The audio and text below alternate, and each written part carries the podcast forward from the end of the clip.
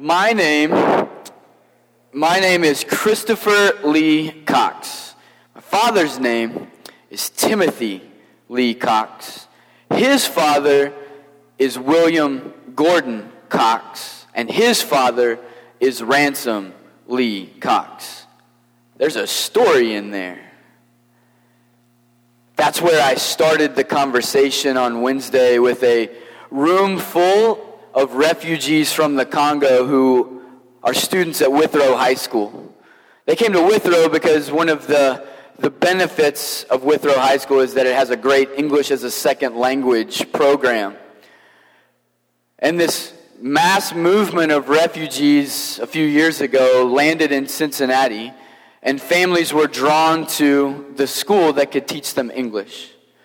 Of the 30 students around the circle, only about five were fluent in English as we had a conversation, and so they would translate for the rest of the room. And I felt like I was having an out of body experience. This felt more like a mission trip to Monterrey for me, um, and my experiences with the organization I work for with back to back, where I'm the minority trying to learn the language of the culture that I'm in, and yet I'm in a room where Swahili is being spoken around the room and English is this extra thing that we're trying to speak in fragments together. But I had been asked by my friend Joey to tell a story about my name, and that everyone in the room was working on constructing a story about their name that they were going to share at an event coming up that was actually going to raise funds in the city to help refugees be able to find stability. I had asked around the room as to the kind of the circumstances of each student that were in there in a, in a casual way, and, and they were giving some feedback that most of them were living in a space, two bedroom apartments, 11 to 15 people. I thought, okay, so it is what I thought it might be. Interesting. And so we spent the afternoon telling stories about our names and finding these nuggets of good news that were within the story that were really about the names that had been given to us. I finished my story, it only went about three minutes, which is phenomenal, right? Like, I can speak for only three minutes. And one of the boys was crying. He didn't speak enough English for us to figure it out. And afterward, Joey came to me and he was like, My mind, like, I, it's about to explode because I don't know what triggered that boy's emotion from your story, and we probably will never know. But something you said in a three minute story was able to trigger emotion from a boy who was about to write a story about his own name. I tell you that because there's so much power in our stories, but there are keys to that power. And the first key is that the story has to be told well in authenticity. We have to be transparent and vulnerable when we tell our stories, or else we end up with a manufactured product that the world holds us to. Enter Twitter and Instagram, right? Manufactured stories that don't really reflect what it was like getting ready today, but are just a snapshot of the finished product. Versus the whole thing that might actually draw emotion from the one who's listening. Transparency and vulnerability is the key for the storyteller, but the key for the story listener, I think, is in this one aspect of story listening it's the response. Do we respond to stories that are told to us in kindness and gratitude, or do we respond to the stories that are told to us with the one upping mentality that we've been trained in? Have you ever been one upped in a story? It's not fun. Someone tells a great story, or a, can you believe that just happened to me story? You're not serious, that couldn't be real. And our response, or their response to our story is, oh, that reminded me of the time when I. And they one up us. And they steal the story. Great stories are never lived out with good news when they're one upped by other great stories. Great stories partner with good news when the listener responds with gratitude and kindness. That's how we knew that the little young man that was emotional was so emotional is that we paused the story after I shared my three minutes about my name. And Joey stopped the session and said, How do we respond to a story? And everyone said, in gratitude and kindness. And so, one by one, we went around the table, and each student looked at me and said, Thank you for telling me your story. The thing I loved about it the most was. And then I'm the one holding back the emotion, saying, That was in three minutes. That struck you? Three minutes of connectivity can transform a room. An hour of preaching could just bore one to death.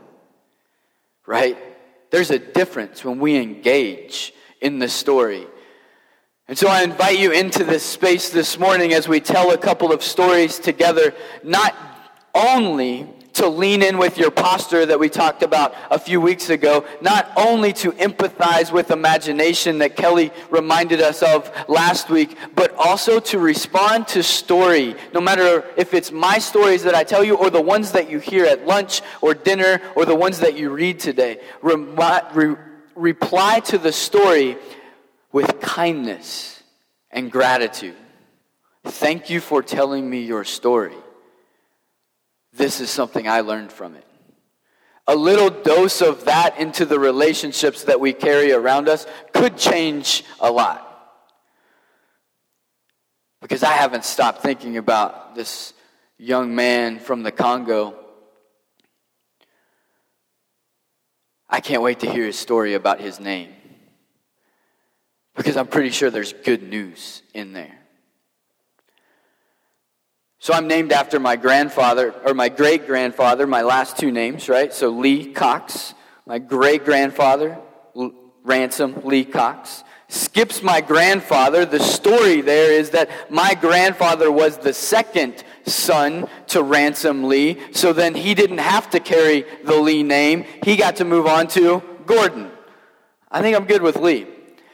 And I, I thought about it yesterday, I even wrote it down. What is Christopher Gordon Cox, if that would have been the thing?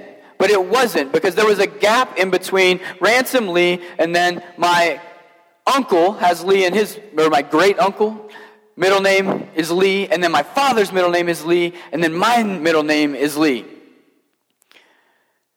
And in that story, there's something else that's going on, though.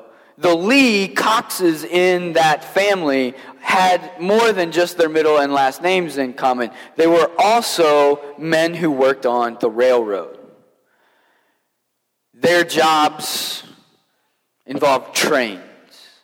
So from the time I was birthed into existence, my life involved trains. I had trains, I had conductor hats, I had best friends, who were imaginary, whose names were the same as my father's friends who worked on the railroad with him. I was enamored with the world of the railroad. I had a lot of imaginary friends. I only talked about one. His name was Dale, and I called him my man Dale, right? So I'm from Kentucky, and so you add a little bit of like little twang to that because that's I lost it when I came across the river that like it went away.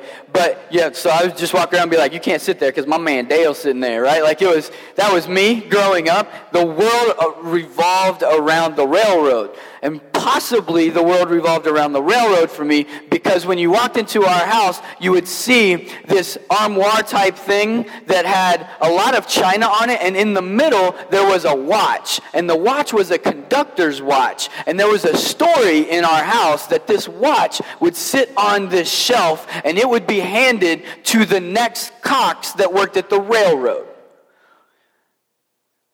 my poor grandfather, like everything just skipped him, right? Like he worked for a mill and a funeral home and about a thousand other different weird things, but not the railroad.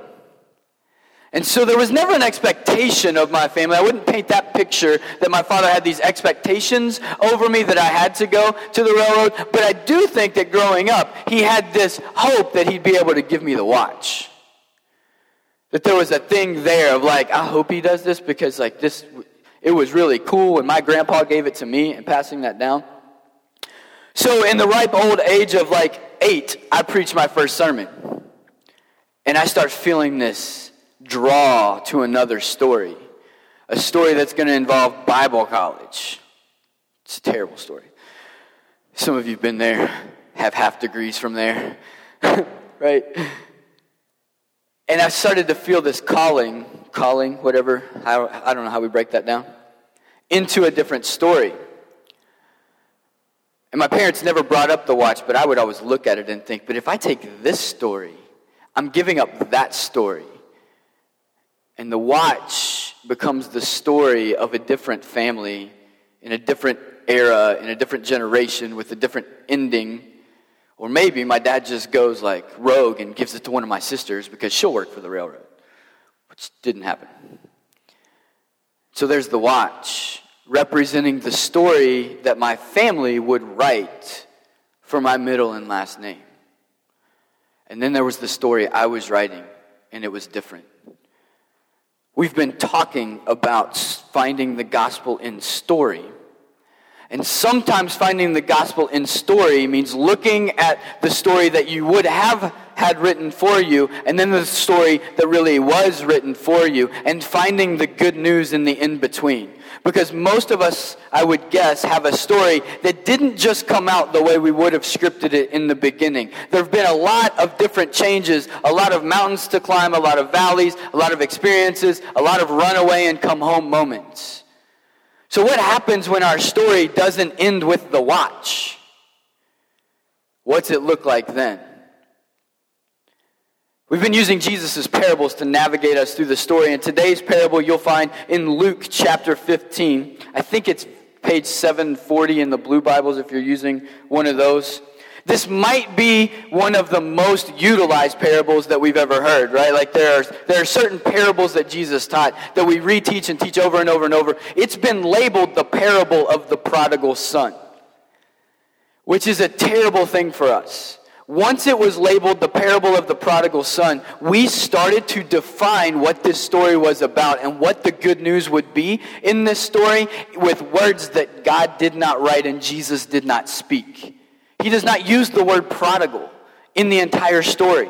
Prodigal is actually a word for reckless or um, extravagant living, right? So it's the story of the extravagant life or the reckless life, but it's not. Jesus was not telling a story about extravagant life. He was not telling, telling a story about reckless living. We looked at it in a, in a certain time of history where we were talking against extravagant living and we put a title on it. Yours might say the tale of a father and a son, or some, but there's two sons. As I look through this, I'm not sure how you even label this story, except that this is the story about a father. Jesus calls God his father 189 times in the New Testament. Jesus wanted to make sure that we knew about father and good news about father in the story. And so take a deep breath because some of us in the room go, cool, makes me think of my dad.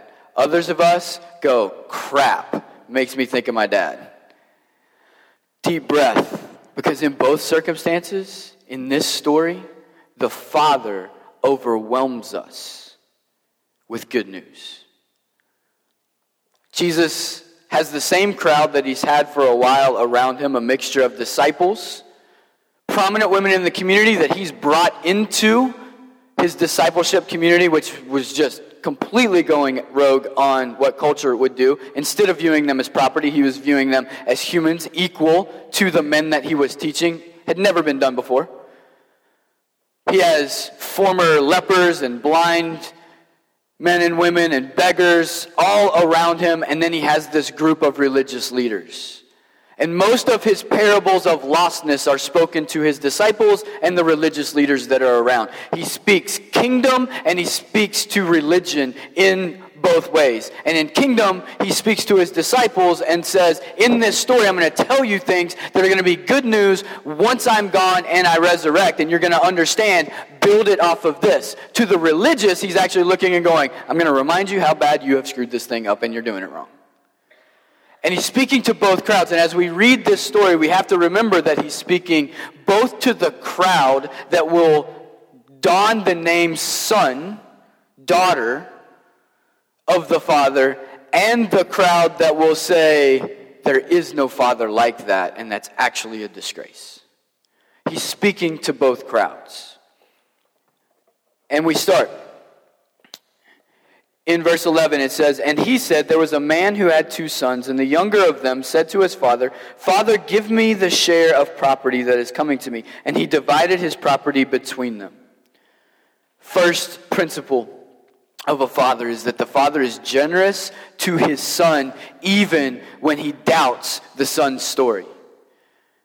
The, the father in the parable does not stop and say, Well, let's talk this out. Tell me what your plan is. Give me six steps that you're going to take once I give you this inheritance. Tell me back the cultural values of our family so that we can speak more about this later. He doesn't want to see his PowerPoint presentation. The son comes, and if you dig into this story from a first century side, the son comes and says, I need you to pretend that you have passed away and now give me what is yours that will be mine. He's the younger of the sons, so his older brother's going to get twice as much as him, but he doesn't care. He just wants his thing now. And he's what he is saying is, I am unsatisfied in the story of my life. I want to go write something new. And his father is generous to him from the beginning. Instead of holding back and saying, You can have it when I'm dead, or out of my cold, dead hands, you can take this inheritance, or go ask your brother because it's going to be his and you're going to actually be under him in the hierarchy. Instead, he gives it to him generously. It actually references to the Pharisees. They would go, This is Jacob and Esau. A man had two sons, and the younger son came and he wanted what was his, and he was going to do whatever it took to take it. They're going to go Jacob and Esau story. Older brother gets stolen from. Older brother gets angry. Older brother doesn't take care of his stuff. That's where they're going. But Jesus is going to the Father. And he says, and so the Father gives it to him. He gives generously to us even when we're not ready, even when we might break stuff, even when we might hurt people. The Father gives generously because He's the Father. As the story goes, not too long later, the younger brother takes all of his stuff, and it says that he goes to a faraway country. Pharisees' heads are ringing at this point. A faraway country means that he is not living under the authority of Jewish leadership. He's entered into another space says he's living recklessly. Some translations would say that he's hooking up with a lot of girls. Other translations would say that he is just living an extravagant life because his, his money's just not going to last. That they're, they're not saying that he's living a crazy life. They're saying he's just living beyond his means, right? He's spending more than he makes a month. And it's going to run out. And then the story says that his money was running out, all of his resources are running out, and the famine comes to the land. So, and crisis comes and meets him in a space that it wasn't just his fault. So, it was one of those scenarios that oftentimes we shame ourselves into being this younger brother and saying, I screwed everything up, I messed everything up. Circumstances entered as well. I'm living extravagantly, and the circumstances that came, I could not sustain. And so, he ends up partnering with, it says, a citizen of the community. And he ends up working on a pig farm. Pharisees' brains have exploded at this point. A Jewish man is touching swine, and they don't dig on swine. For those of you who like Pulp Fiction, there you go. And they look and say, You cannot touch this this is an unclean animal. Not only is he taking care of them, but at some point he's so desperately hungry that he looks at what they're eating and says, I don't think I should eat the pig. I should eat what the pig's eating because I'm just hungry. So he thinks he's lost his value as a son. He's spent it all. His heir to his family is gone. He's undignified himself by sitting in slop with animals, and he's desperately hungry. And he comes to his senses, is what the Greek says. He comes to his senses. He wakes up. He wants his story to be different. And as he awakens, he says, Even my father treats his servants better than this citizen treats me. It's interesting in the story, it doesn't look like the citizen was trying to treat him bad. It looks like this younger brother actually had just clung to the citizen, like he wouldn't go away. It was like a gnat. Like you just keep trying to. So he was just hanging around because the citizen from the beginning had said, I don't, I don't need you and I don't want you here. But he had had so much pity on him at the end and said, Fine, you can go just hang out with the pigs. Just leave me alone. He was that desperate, de- that desperate that he was begging to the point of knocking on someone's door every day saying, Can I mow your yard? Can I mow your yard? Can I mow your yard? Can I mow your yard? And he doesn't find desperation in that. It's not until he's about to eat the slop of an animal that he says, Wait, my father treats people better than this. I should go back there and work for him. And on the journey back, I'm sure he's overwhelmed with the guilt, the loss, the frustration, the anger that he has with himself. And he's not sure what that face is going to look like on his father. And we pick up the text in verse 20, and it says, And he rose and came to his father, but while he was still a long way off, his father saw him and felt compassion, and ran and embraced him and kissed him. The story shifts back to the father and reminds us that a father, the father, this father, will undignify himself to save his children's dignity. When he was a long way off, I used to read that as if it was like a, a path on a farm. I, as I mentioned, I grew up in Kentucky, so most preachers in Kentucky preach the prodigal son as if like this man owned a farm. And when he's a long way off, you have the path, and you have the tractor, and you have the dad, and then the son is walking in here. But then you move to a city, and then you start to frame this conversation within a city context and think about Vine Street on a Saturday afternoon, and Pig Boy is coming back to meet the guy who owns all the property, right? He feeds us the food from the eagle. Yum. And Bakersfield. Let's do that one. Yeah, let's all go. And he stands and sees before anyone else notices his son who was wearing the same clothes he wore when he left because he didn't want to spend money on clothes he wanted to spend money on other stuff and sell it all and he's tattered and broken and he's at the end. But the problem is in that it's not just you know vine street because that would work out well for us because everyone would be consuming the vine street beverages and they would not even notice the guy. But the pharisees are there so, as Jesus is telling the story, he's saying, Imagine the village where not only are the others who work for me going to step out, but the Pharisees, the religious leaders, the ones who judge everything and are looking to find judgment because they believe that's their job.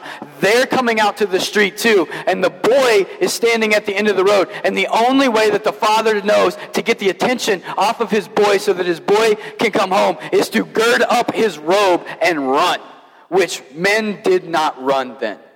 It was a dishonoring action in first century Judaism for a man to run anywhere. You made your servants run. You make your camels run. You can make a donkey try to run, but you don't run. We run in the Olympics. We don't run as dads, especially the patriarch of the family. The patriarch does not run. He waits until the son comes to him and kisses his feet, and then he decides whether or not he's going to accept him. But this father looked and thought the only way that he does not get shamed and disrespected is if I go to my boy. And he got up, and it says that he ran, so he ran through the village. The Pharisees, with stones in hand, legally would have been allowed to, have to drop them because they're not going to throw a stone at the patriarch of the family and the community going through. And so now everyone in the village, instead of talking about the boy who came home, they're talking about the backside of the king, right? They're going, Did you see his underwear? That was gross. What is an ephod anyway? You can look that up later. But that's what he was wearing. And they're weird. I'm glad we don't wear them anymore. They started talking about the father. The village would whisper shame about the father. They would whisper that this story. Can you believe he gave away his kingdom and now he's running half naked through the street? What kind of house is this man running? He gives away all his stuff to his boy and then he runs through the town naked. Who is that guy? And the father is saying, I'll take it. You can say whatever you want about me. I got to protect my boy so that he can come home. But while he was still a long way off, his father saw him and felt compassion and ran and embraced and kissed him. The kiss of the father forgives the son. You don't kiss someone on the cheek that you're welcoming home as a servant. He would be offering the kiss of peace that was offering forgiveness and reconciliation. So he runs through the town saying, I will be undignified. Look at me. Don't look at him. And then he gets to the end of the town, and before his son can even utter a word, he embraces him and kisses him. So his son does not have to ask, Do you forgive me? The father simply says, You are forgiven. Here is my kiss. And welcomes him back in an act of forgiveness. And it's an invitation for us. One, that if we're standing at the end of the road, to let Him run to us so that we don't carry any shame any farther than we ever have to. And two, so that we know that it's His kiss that brings forgiveness, not ours. Because sometimes we want to go back and kiss the Father and believe that that will forgive us, but it's the Father's kiss who brings forgiveness to his son. And yet it also reminds me that there are probably some people at the end of the town in my life that I could be undignified for too, so that they would stop feeling the shame that they're carrying. Maybe it's my turn to run. And maybe the kiss of forgiveness is so simple in this story because it's an invitation to the kingdom that is the good news to say that those who have offended us do not have to go through this process of reconciliation and fix what they have broken. We can offer a kiss of forgiveness without demanding them to be stoned through the street. Maybe the Father's inviting us to learn what this looks like too. Then it says, and the son said to him, Father, I have sinned against heaven and before you. I am no longer worthy to be called your son.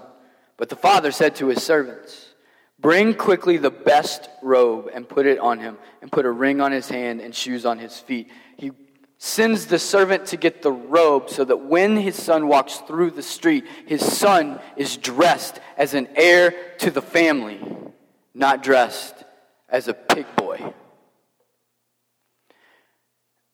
And he gets the robe. And imagine this moment. The father gets the robe and he reaches around his son and he puts the robe on his son and he begins to walk him through the street in his arms because a good father protects his son when he can't protect himself. And he says, if they're going to throw a stone at you because of what you've done, they have to hit me first.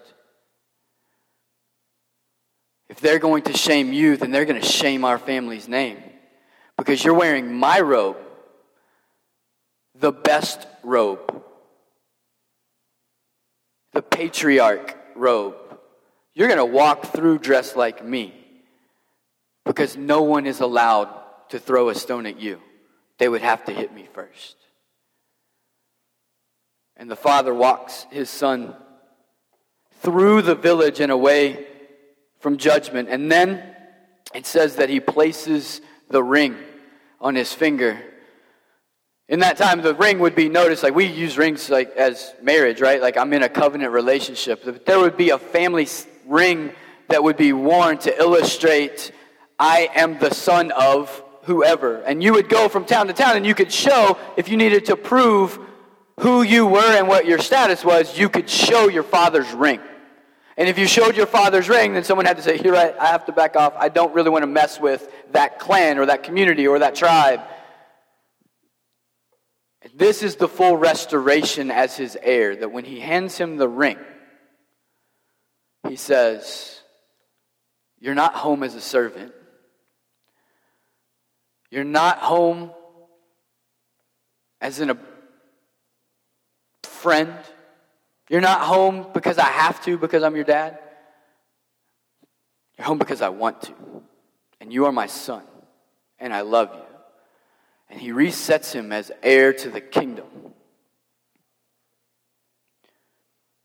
And then we have this part of the story that it shifts as the celebration begins and they kill the fatted calf. They like talking about the fatted calf several times during the story. They're like, fatted calf, fatted calf, right? So um, Chick fil A loves this story. Um, not at all. Um, and they go throw a party, But what's happening in this other brother is something interesting. Because when the father separated the kingdom and said, Go, young son, and leave, he would have given the other part to his son. And his son now becomes the manager of all of the kingdom. The father gets to participate as much as he wants to until death, but he really has surrendered his kingdom to his sons at that point. Legally, he has surrendered it to it, but he has a right to give it away. So imagine that tension. You've handed the family business over to your son, and yet you keep giving away his money. Tension, right? Like that's going to be stressful. Or imagine that you're flipped, right? Like your dad gives it to you, and then he comes in and says, Oh, by the way, today we're down five cows. Are you kidding me? I just made a deal to give those five cows for seven camels. Well, they're dead. We ate them last night because your brother's back. The older brother had this righteous anger, this piety that was inside of him of saying, I'm now the manager. I get to do this business. I've learned this business and I've hated it from the beginning. He says this to his father. He looks at his father and says, I've acted like a slave for you ever since I was a little boy, doing everything that you wanted. And then you just welcome him back in. If the story was about the older brother, then we start to like judge the church and do things. And I don't think that's what Jesus was really talking about here. I actually think he was looking at Pharisees when he said this about the older brother. And he was looking at it through the lens of the father. And he says, I will celebrate my son in the presence of the pious because you will see that sonship always trumps piety. You can't be good enough to be my kid. You are my kid. Go be as good as you can. The Father was saying, I hear you, but you're trying to work yourself into my presence. I need you to know you can't work yourself out of it. I'm just going to be your father. And if your brother spends the rest of our kingdom, I'll still be his father. And if you manage it poorly, I'll still be your father. You have to decide do you want the presence of the Father or do you want the proof of the pious? Because the older son said, I just need to prove it and we need to write all this stuff down and I need rules. And the father said, Look, you're always with me. Everything I have is already yours. I already gave it to you. This is all yours. Enjoy it all. Live it up. Manage it well be a leader. But your brother was dead. How is that not more important than that cow that we just ate? When the Father sees that presence trumps the rules and the religion and the regulation, he undignifies himself to protect his son. He forgives his son with a kiss without words needing to be spoken. He protects his son from the stones that could be thrown at him. He puts the ring on his daughter's finger when she runs away. And he throws parties when we come home and when we live out the story that He's invited us into. It was about five years ago. It was Christmas. I'd been a minister for 13, 14 years at that point. Never made it on the railroad. We tried. There was one summer we almost did an internship there, but I chose to work at Abercrombie instead. My bad. There was always this lingering thing for me whenever I would visit home. What if I had just gone down this path? Should I have followed the Leacock story? Would it have been more honoring to my father? Because I don't know who he's going to give that watch to. Have you seen the railroad? I don't know. What's happening? And there was shame that I had written on myself. No one had given it to me. That I was the son who ran away. Because I don't think it always has to be I'm running away to extravagance or prostitution or chaos. Sometimes it's just running away from what we think the expectations are of ourselves that cause us to relate to the son in the story. Because we don't know that we can live up to it, or we don't know that that's our story. And so on this Christmas, I sat down on a couch. It was right after my grandfather had passed away. And I opened a box. And there it was.